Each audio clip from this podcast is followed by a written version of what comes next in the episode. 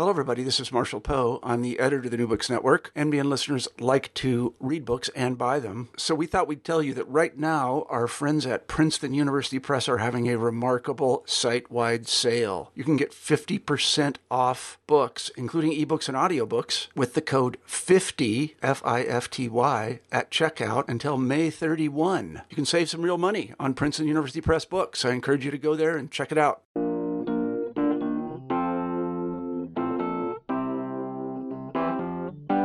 Hi, this is Eugenio Duarte. I hope you enjoy the interview you're about to listen to. If you do, or if you have ideas for books you'd like to hear about on the show, let me know. Go to my website, eugenioduartephd.com, and click on contact to send me a message. And now on with the interview. Hello, everybody. This is New Books in Psychology, and I'm your host, Eugenio Duarte, in New York. Today, we're speaking to Dr. Eva Ritvo, author of the new book, Be Kinder the Transformative Power of Kindness. Dr. Eva Ritvo is a physician, author, and TV and radio personality, as well as the founder of Be Kinder, an international initiative to bring more kindness into the world. She is also co founder of the Bold Beauty Project, a nonprofit that pairs women with disabilities with award winning photographers and creates art shows. She is former chair of psychiatry and behavioral medicine at Mount Sinai Medical Center and former vice chair of psychiatry and behavioral sciences at the Miller School of Medicine at University of Miami, with over 25 years experience practicing in Miami Beach, Florida. Eva, welcome to the show. Well, thank you. It's a pleasure to be with you this morning. Why don't you start by telling us about your professional background and how it brought you to your special interest in the power of kindness? Um, I have been practicing, as you already mentioned, in psychiatry for 25 years. And kindness is such a simple solution, but yet it does solve so many of our problems.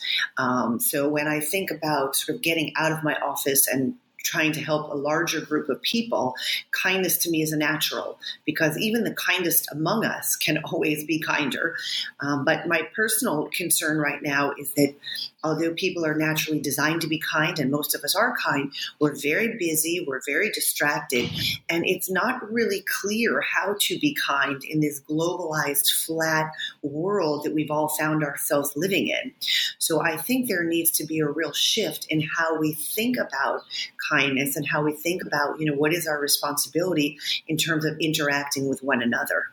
So I think it's a very important topic as we, as a human race, are going through such an important uh, transition in our in our ways of dealing with one another. And what is that shift that you think needs to happen in our thinking about kindness?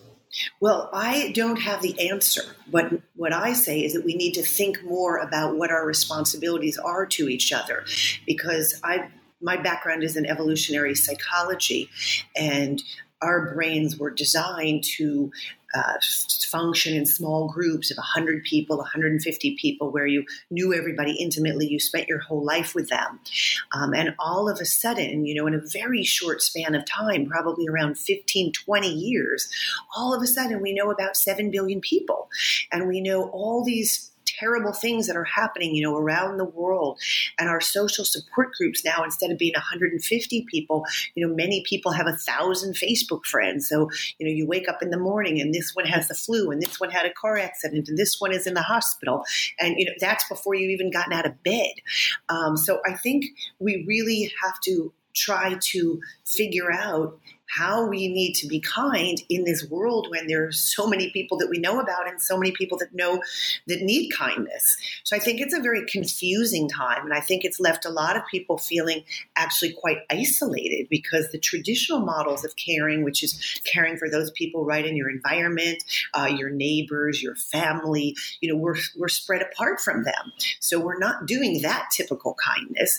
And then we have you know these vast networks that we can't possibly be kind to all of them. So the the point of the initiative is just to ask people to think about you know how are we supposed to relate to each other in this new sort of world that we've all found ourselves living in? So i ask all my guests who come on the show some version of the question i'm about to ask you which is to define the the the terms that you're talking about because it's so important to be clear about our terms. What is kindness exactly, and, and how is it different from niceness or, say, politeness? Well, I think politeness is, is more of a superficial term. Um, it doesn't have the depth that kindness has. I think niceness also. I think kindness, to me, if you look at the word kindness, it has kin right in the middle of it. And so to me, kindness is care. And you need compassion to care and you need the ability to nurture. Uh, to be kind. So I think it's a broader word, and I think it speaks again to sort of the fundamental human issues, which is that we are all here because somebody profoundly cared for us. Humans are born very, very dependent, and they remain dependent for quite a long time. And a big portion of that time, they're, they're pre verbal. So they can't even say, Hey, I'm hungry. Could you feed me? Gee, I'm tired. Would you let me rest? Um, so as humans, we're really designed to care and to care in a really significant way and in a, in a really intimate way where we don't even have to express our needs. Um, so as you know, studying human development, you know, the optimal situation is when a baby comes in the world and is well cared for. Um, so that I think is the origin of kindness, is that caring for our really dependent young. So I think we all have that skill set. Otherwise, none of us would be here because our young wouldn't have survived. So I think it's an essential human quality. But again, I think where we're having difficulty now is what we're innately designed to do to care for our kin and those around us. Now the task is much greater. Now we have to care about people, you know, on the other side of the country, on the other side of the world. And I, I don't think we're designed to do that. And I think that's why a lot of people will say, gee, we're living in a very unkind time. Well, I don't think we are. I think we're just living in a time of tremendous flux and confusion and uh, overload. And when people are overloaded, they tend to shut down. And so sometimes people now seem unkind, but I think it's because they're focusing on the wrong things or they're overloaded. I think a perfect example is, you know, you get into an elevator nowadays and everybody's on their cell phone. You go see a dinner and everyone's on their cell phone. You look at drivers, they're on their cell phone. Well, those are really unkind behaviors. If you're in an elevator with somebody, you know, smile, say hello, hold the door open, tune in. If you're at dinner with someone, my goodness, you know, if you think about that that baby and that mother being that primal relationship, it's about feeding.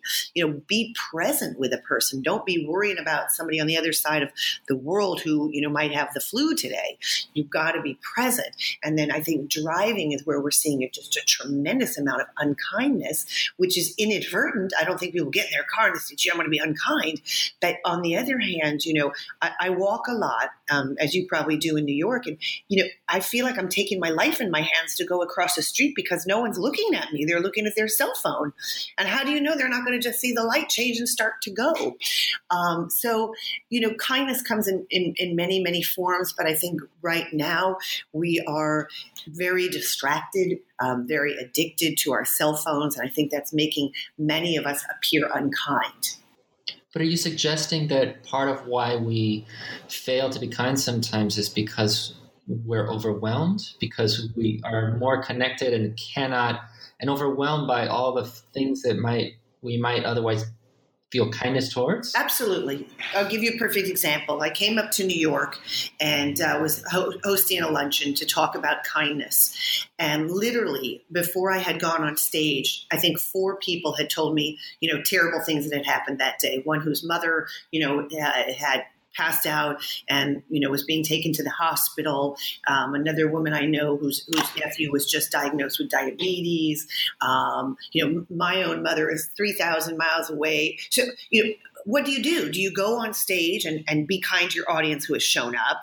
Do you take your friend to the hospital to see her mother who just went to the hospital? Do you drop everything and go visit your mother, you know, who's who's not doing well? And it, it's hard to feel like a kind person when you're pulled in so many directions and when you hear so many things. And that's only the tip of the iceberg, right? So then you layer on top of that, well, gee, I live 40 minutes from Parkland. So maybe I need to be kinder to the Parkland kids. And then you think, well, but there's people starving, you know, in here, and why are we having this fancy luncheon? And it's just information overload. Um, and I think that's why right now it's very difficult for people to know how to be kind, and that, that it's going to require much more focus for us to figure out how to be kind when there's so many things competing for our attention, and rightfully so. You know, these are all issues that are valid. So then you put together this book called Be Kinder, and I'm wondering about the title because you, you didn't make the title Be Kind, you made it Be Kinder. Why that? Um, well, I wanted the title to have an action word, and I think that each of us is kind, that we should just pay attention to being a little kinder. So if I tell you to be kind, then that implies that you're not kind. And my hypothesis is not that at all. My hypothesis is that we're all mm. kind, right? You go to the middle of the word kin, we're all here, we're all kin, we're all family, but we're distracted. So we just need to be kinder because it's not as natural as it used to be. It's we have to be much more mindful of are we being kind? Are we being you know utilizing our time in the best way possible? Um, so that that's why I said be kinder rather than just simply be kind. When was a moment when you realized, you know what, I need to put out a book about this? Well, actually, it started um, in a slightly different way. Um, and it, it, started for me back in 2008 when I had a different book out. It was called The Beauty Prescription The Complete Formula for Looking Feeling Beautiful. And it was written with a dermatologist. And um, unfortunately, I went through a very difficult divorce at the time that this book was coming out. And I was being interviewed on the radio very similar to today. And after the radio show, the radio uh, host said, You know, would you like to talk again? And I said, Absolutely. And then as I went through my very difficult transition in my life, that radio announcer really became what I called my lifeline. He was somebody that I repeatedly called, that I spoke to, that I depended on. And I felt like he, more than anybody that I knew, navigated me through that maze that I was going through. It was a complex situation, you know, moving, separating the finances, the children, uh, the emotional impact of it. There were so many things.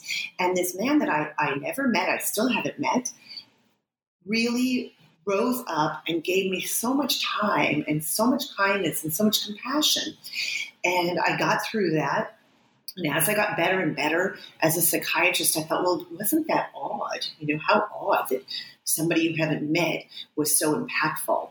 Um, and I really thought a lot about it. And I, I think it was many things, of course, but I think one of the things was he is a radio announcer. It's his full time occupation, and he's very good with words. And I needed that strength and that clarity and not to be confused with, you know, are we going to lunch or what time are we meeting? Just that that that sort of voice of wisdom. Um, and it was such a wonderful experience. And I thought, isn't that remarkable that somebody you haven't met would be so kind. And I thought to myself, I wonder if other people have that experience. Has that happened to anybody else? So I put out a call for stories, and sure enough, within a fairly short time period, I had 220 stories about kind acts by strangers. And then my idea was let me put these together and let me try to put together stories where everybody will get something out of the book. I put the top 64 to sort of represent different different experiences, some you know far simpler than mine and some far more complex than mine, so that no one would be turned off by the book. Everybody would find something that resonated with them. And the idea is to just spark people to simply be kinder um, and it can be in any any kind of a situation, but I think there's always an opportunity for kindness. So that's sort of how the book came about. And then since I am a professional and I have a lot of experience working with people, I wanted my voice to be in the book as well, not just the stories. So after I collected all the stories, I tried to, you know, research about kindness, think about kindness, and say, you know, what else might readers like to hear that might spark them to think about kindness in a different way. So I, I put those things running through the book. Um, and my, my college daughter said, Mom, nobody reads anymore. So I thought, well, hmm. gee, that's scary, but she might be right. So the book is all in little bite sized pieces. So this book um, has a very beautiful cover. The cover was donated to me by an abstract artist named Anthony Liggins, and um, it's all you know thoughtfully designed because I really want this book just to sit by somebody's bedside. Um, it's blue, it's restful, and then it just has that one word on it: "Be kinder." So even if you don't read the book, it's just sort of planting that seed that tomorrow when you wake up, how mm-hmm. can you be kinder?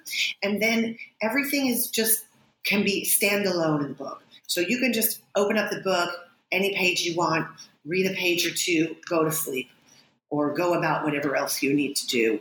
Um, it's really meant, as, as, I say, as a thinking book, not a reading book. I have heard people say they, you know, read it from cover to cover, couldn't put it down, but that's not the intent. The intent is that kindness is something that has to be part of our everyday life. And I hope that this book, when people purchase it, will keep it around and just have it be part of their day to day life and to shift from what we hear on the news, which is just you know, acts of unkindness, acts of horror, acts of terror. And all of those things, you know, activate our autonomic nervous system, make us aroused, make us suspicious of others, make us paranoid, make us hyper focused. Um, and this book is really designed to do the opposite, to help show what, what I think is a much more realistic view of the world, which is that in fact kindness is everywhere. Um, and we really tune into the negatives simply because that's what kept our ancestors alive.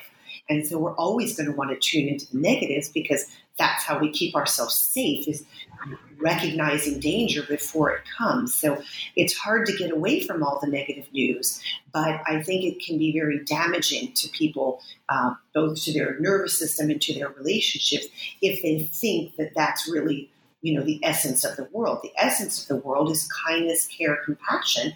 Again, back to our youth, without that, they wouldn't survive. So then, why do you think that sometimes we fail to be kind? Well, I think we fail to be kind for many reasons. I think um, upbringing has a lot to do with it, and I think if we weren't treated with with a lot of kindness, care, and compassion, then it's hard to mature into that as an adult. So I think a, a lot of people have you know scars left over from their childhood. I think trauma plays a role for, for many people. If, if bad things have happened to you, it's hard to be kind. Um, I think drugs and alcohol, uh, or any kind of an addiction, sex addiction, gambling addiction, those make a person ill. And when we're ill, it can be hard to be kind because our job is to take care of ourselves. And I think right now we're living with a lot of, of, substance abuse. Um, I think cell phone addiction is absolutely rampant, and any addiction is going to take you away from caring for others because you're very busy caring for yourself.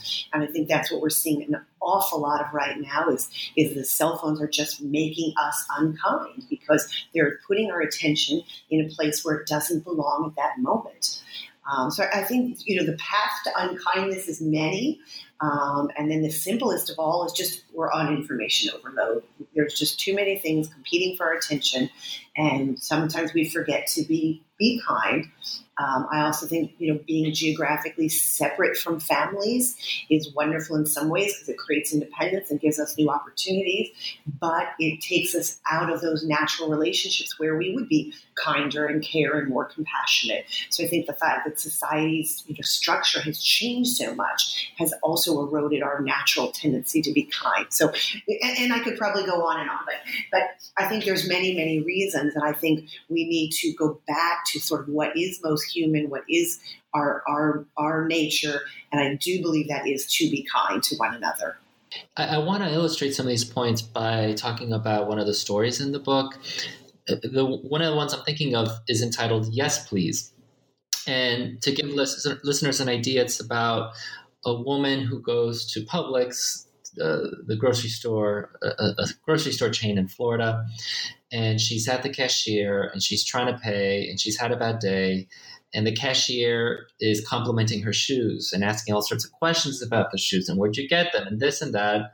And the dilemma of the story is that the narrator the woman who's trying to pay really doesn't feel like engaging in conversation and, and isn't really receptive to the kindness that the cashier is offering. And if you read the story you find out what happens and, and things do take an interesting turn, uh, which ends with the two of them talking for hours, and you get to read about how that happens. but what stands out to me, the reason why I like that story is because it it doesn't sound like the narrator is a bad person. Uh, it, it, it but it raises questions then about what is going on in that human moment when someone is trying to actually be kind to you and you're resisting it. What is what is the nature of that resistance? Is it about vulnerability? Is it about something else? How do you understand that? Well, I think in, in, this story, and it's a beautifully written story, and this was a story that I actually got from a stranger. This is not somebody that I've ever met. Um, so I'm glad that you, you picked this story. It's very, it's just, I think it's so well written and just a touching, sweet story. But in the beginning of the story, she says she goes into Publix in a bad mood. Um, and the reason that she's in bad mood is that her husband was interviewing for a job and he didn't get the job. But what made it worse is she had to miss the trip to Barcelona to stay home for the interview. So on top of him, you know, not getting the job, she had missed this trip to Barcelona. So she said that she was, you know, not in a good mood when she went into the market. And I think that that that happens to all of us, right? So many things are happening, particularly, um, you know, even if it's just simply watching the news, it, it doesn't put you in a very good mood. Um, so she says how this woman is sort of talking to her, and her head is, you know, a million miles away. Um, where the story changes is she says, I still don't know why, but from nowhere came a sudden thought. I remembered my yoga instructor's wise words the emphasis she placed on the importance of being present, of tapping into the breath and being fully engaged in the moment, allowing love and beauty to shine through. And I think that absolutely beautifully sums up that distraction that I was talking about. Here's a woman who's who's in the supermarket, really buying groceries. It has nothing to do with Barcelona or a job interview. Yet her mind is, you know, a million miles away thinking of all these things. Where the cashier was very present and was noticing the person and noticing her shoes mm. and trying to engage her. Um, for me, I, I, I love these, you know, these synchronicities. For me personally, this is the year of yoga. So what are the odds that you would pick the one yoga line out of this entire book? Um, but I've been really working on doing yoga this year because I think it does do exactly what this beautiful writer said, which is it, it places emphasis on the importance of being present, tapping into the breath, and being fully engaged in the moment. Those are things that our ancestors did naturally. They had no choice. They were fully engaged in the present. They concentrated on their breath and they were engaged in the moment. We don't get the luxury of living that way because we've got to do lists and, and different stimuli bombarding us. So, again, it gets back to that when we can do what our nervous system is naturally designed to do, we're going to function much better.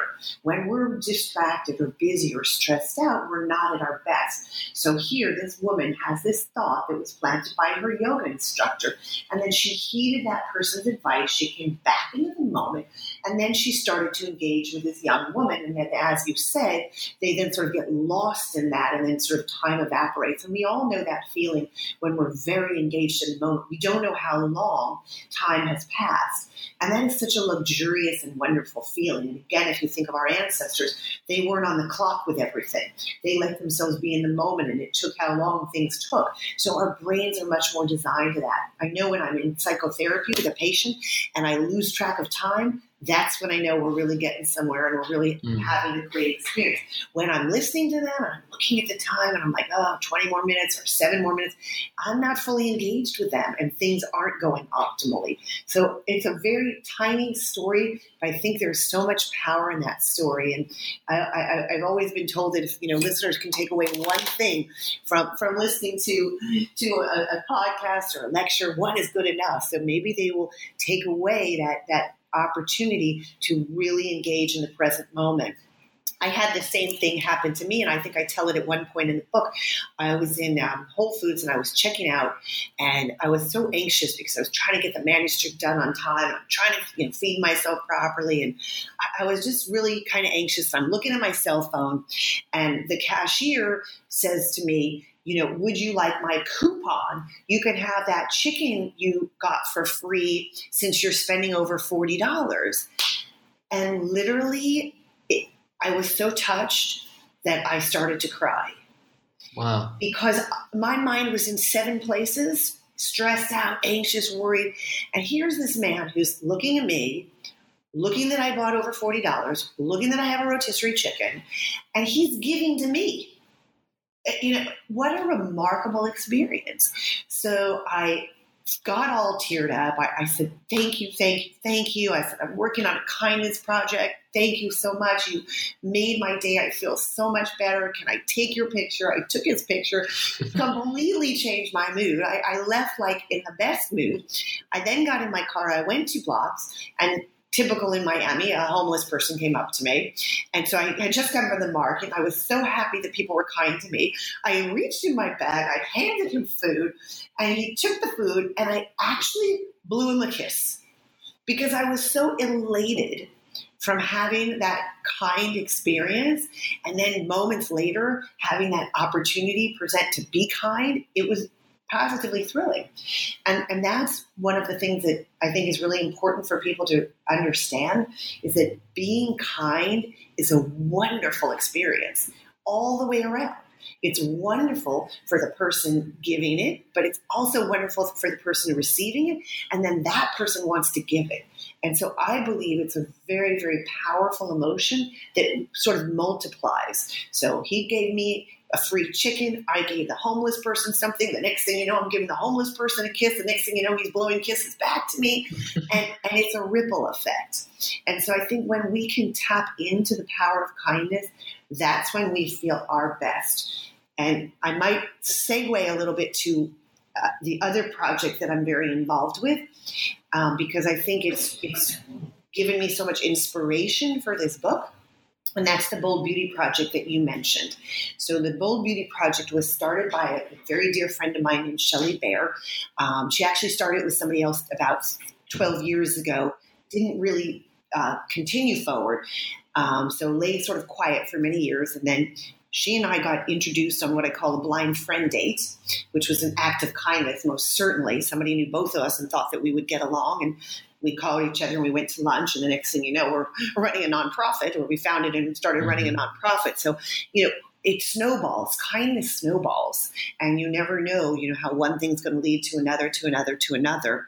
Um, so our friendship led to this Bold Beauty Project, and we just came back from Philadelphia, and we had our, our third.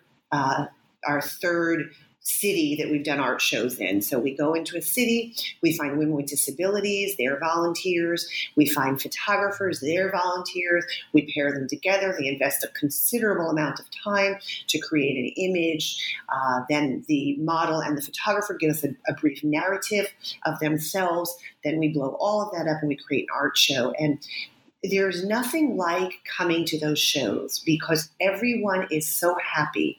It's all based on kindness of strangers. Everybody comes together for the first time to meet, and it's such a happy, high experience. And I have a strong anti alcohol, anti drug belief because of practicing for 25 years and seeing people's lives so destroyed. And I think people need to come back to, you know, what are great ways to get high? Great ways to get high are, you know, exercise, uh, so many different things, but kindness is a great way to feel that high. I was high when I came out of Whole Foods with my free chicken. Now, $9 didn't change my life, of course not. But that act, that, that thought that someone like paid attention and, and, cared and gave you something of themselves really, really touched me and inspired me.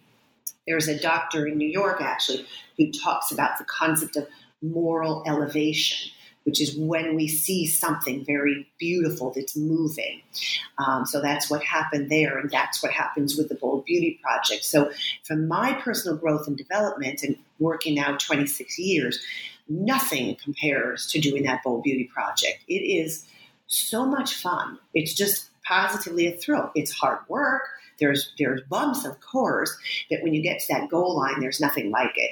And so I think you know that's another part of my message is that giving is so much fun. You know, don't rob yourself of the opportunity to give. It's one of life's greatest gifts is to be able to give. And yet, as this as the Publix story and I guess your story illustrates, in order to be kind and accept the kindness of another person, it seems that there's something that we have to break through. There's something in ourselves, perhaps, that we need to get past. And I don't know if to call that egocentrism, or I don't know if to call that defensiveness or self protection. Right. So, so are you talking sort of about that concept of vulnerability? That, that, that kindness occurs when someone allows themselves to be vulnerable and opens up. Right. So, in other words, if, if we go to Whole Foods, a trivial example, I really wasn't in the best place. Truly, I wasn't. And then when that when that man did that, I allowed myself to sort of open up and, you know, let that stress go and open myself to another human being who is allowing me to create a more positive experience. That's a tiny example. Yes, he was recognizing and acknowledging a need I had, which is, do you want that chicken for free? there was a need right there. So that's a trivial example. But but allowing oneself to be vulnerable so that we can connect is so important. And again, that's why I think there's a big shift in this world because right now we are in a time where more people than ever are allowing themselves to be vulnerable and showing, yes, we have a terrible need. You know, awful things are happening in Syria. There's a tremendous need. Awful things are happening in so many parts of the world. So we're seeing so much more vulnerability, and this tell all society that we've come to live in is allowing people to be more vulnerable and, and share their needs. You know, just take an example, GoFundMe that's all about putting a vulnerability out, out there, and then people are sort of rushing in to help. In the past, you know, people might let their, their neighbors know they're vulnerable, but they certainly wouldn't let the whole world know they're vulnerable. Um, they didn't even have a mechanism to do that. So I think vulnerability and kindness, you know, are, are, are bedfellows. You have to show that vulnerability. You have to trust somebody. You have to allow that openness to then allow somebody to help. If I just stayed on my cell phone at Whole Foods, that experience wouldn't happen. But you have to, like the yoga teacher says, you have to open up, you have to be present, and then powerful things can happen. I, I, want to mention another story from the book that I really liked, which is entitled Can Kindness Cure Disease? And it's actually the story of Bill W. and his co founding of uh, Alcoholics Anonymous, which everybody knows about now. What's what's the moral of this story? What what does it tell us about the way that kindness doesn't just happen at the level of two human beings, but but can happen at the level of a group and can even can even um, shape a revolutionary revolutionary treatment approach. Um, thank you for asking that question. I really appreciate you bringing that up. Um, a, a, moment to uh, jump again to my background. I'm a psychiatrist and I've been practicing for 25 years. I spent about 14 years studying the disease of alcoholism. And so it's something that I, I'm very alert to, aware of, and something that concerns me a lot because I think we have so much undiagnosed and undertreated uh, alcoholism in our in our in our culture here in the United States and, and elsewhere as well. Um, so I did try to bring in um, some information about alcoholism and substance abuse so that if there are any readers readers or family members that pick up this book, they might be a, a little bit inspired to get some help for that disease. So, one of the stories that I stumbled across or was actually alerted to by a friend was the story of Bill W. I did not know how Alcoholics Anonymous got got started, but I loved the story, so I shared it. Uh, so the story goes like this um, Bill W. was a, an alcoholic, and he had been in and out of treatment many times finally was in treatment, got sober again. And when he got sober this time, he decided that the way to stay sober would be to try to help other people with the disease. So he left the hospital and he was going around trying to find other people that he could talk to about the disease and try to help them get sober.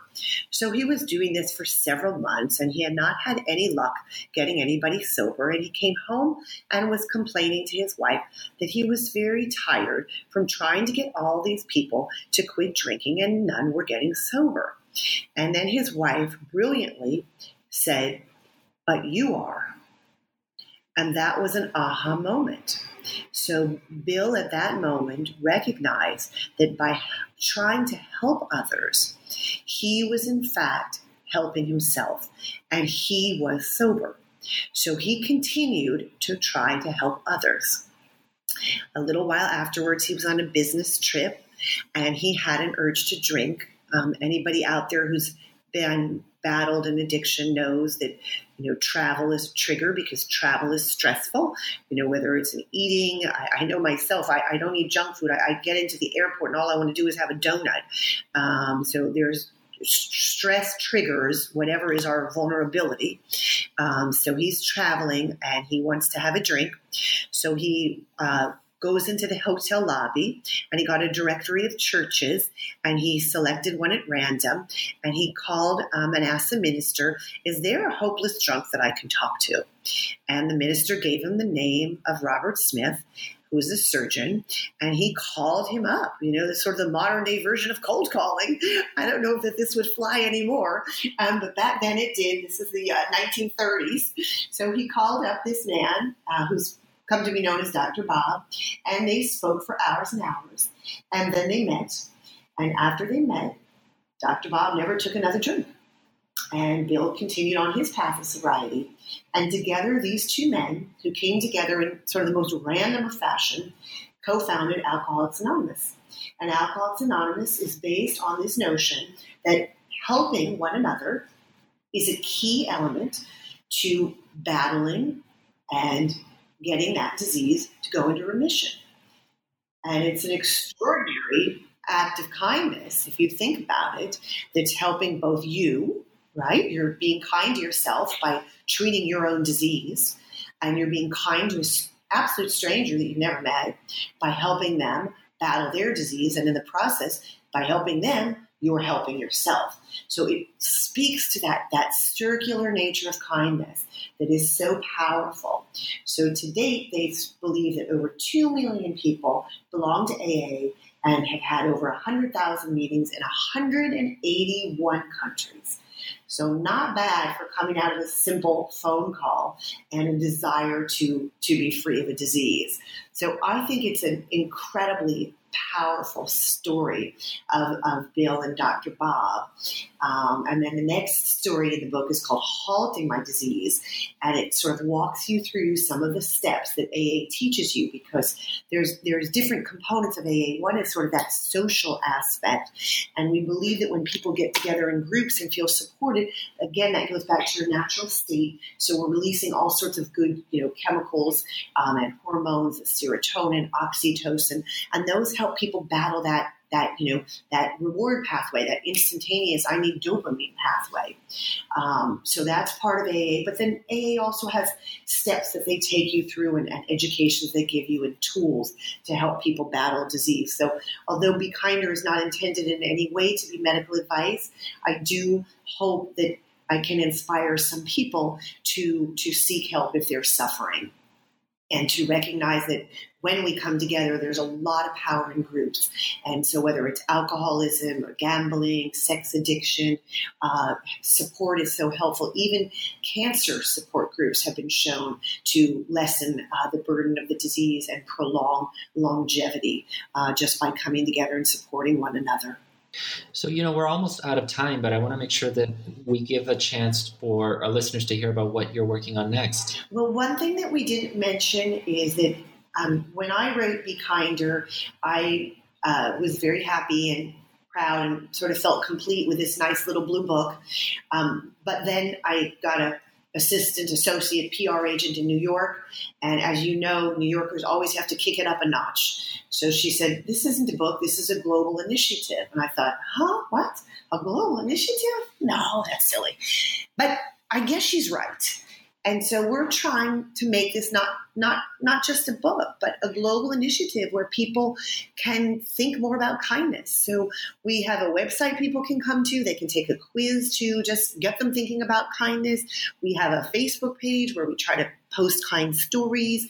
I'm going around the country. Um, so far, I've done three cities. It's been extraordinary and just meeting different people and talking about kindness and trying to connect different people.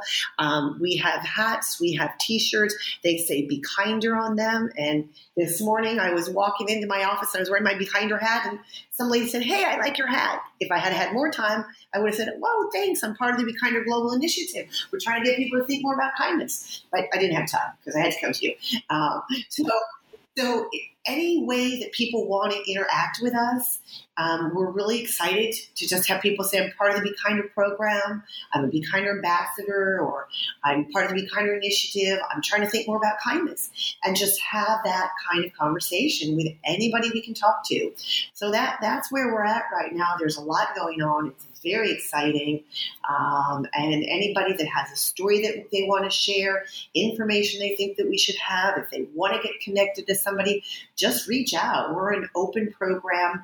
Um, I say we because I, as I mentioned, I have Patrice Samara, who's based in New York City, who's helping me. I, I just met for the first time my publisher, who is absolutely the kindest woman. She takes kindness to a, to a level I hope that I could get to. Just a delightful human being. She lives in Allentown, Pennsylvania, and um, we're just doing our best to, in, in any way we can, make our world just a slightly kinder place. And what is the web address for your website? Um, it's B E K I N D R dot com. So be kinder, but you're going to lose the second E. People have asked me why, you know, why not? I just thought it was cuter. Um, so I took out the second E. It's shorter, and uh, hopefully it will stick with people. It makes people think. Um, sometimes people think this is German, like be kinder. Um, so Principal told us a joke the other day. You know, how come German children are always going to be uh, kinder than American children because they're kinder. so it doesn't have anything to do with that, but we like the joke. And that reminds me, the other thing we're doing is we're talking to children, and um, you know they're naturally kind, many of them, most of them, and it's just a delight to talk to children. So I was in Allentown, Pennsylvania, the other day speaking to 750 children and uh, connected with a uh, man who's developing curriculum for children. So there are so many ways to go with this project. It's just a matter of you know finding the time, the effort, and the and the resources to get it done. So if anybody wants to join us, if they have kindness curriculum, if they have a great story, if they want to go to schools and talk to children, just reach out to us. My email address is eva at Be Kinder, again, B E K I N D dot com.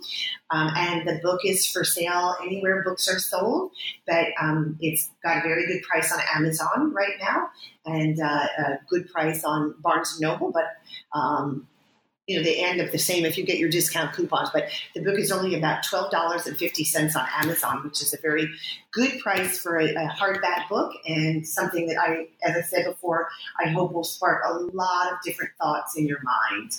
Um, today we spoke about being present. We spoke about treating disorders because it's hard to be kind when you have a disorder. Uh, the book touches on you know charitable giving, Hunger in America. Uh, there's a Broadway play called Come From Away that's in here. It, it, it, has a lot in it. That's why I say don't try to read it fast. My personal kindness story is at the end, which relates to my daughter, um, who was born with a form of cerebral palsy called hemiparesis. So having a daughter with a disability has made me far kinder than I would have been without it. Um, and the book ends with my daughter's wonderful love story um, so, and it starts with a love story. So, hopefully, there's something that appeals to everybody in this tiny uh, but packed book. Well, congratulations on the book and on the global initiative. The book again is called Be Kinder The Transform- Transformative Power of Kindness. Dr. Eva, thank you for being on the show. Oh, thank you. It's been my pleasure. I look forward to talking with you again. Take care. This is Eugenio Duarte, your host for New Books in Psychology in New York. I hope that you enjoyed the interview that you just listened to, and I also hope that you'll keep letting me know who you would like to hear on the show next or what books in psychology you're reading. To let me know, go to my website, eugenioduartephd.com, and click on contact. Until next time, have a great week.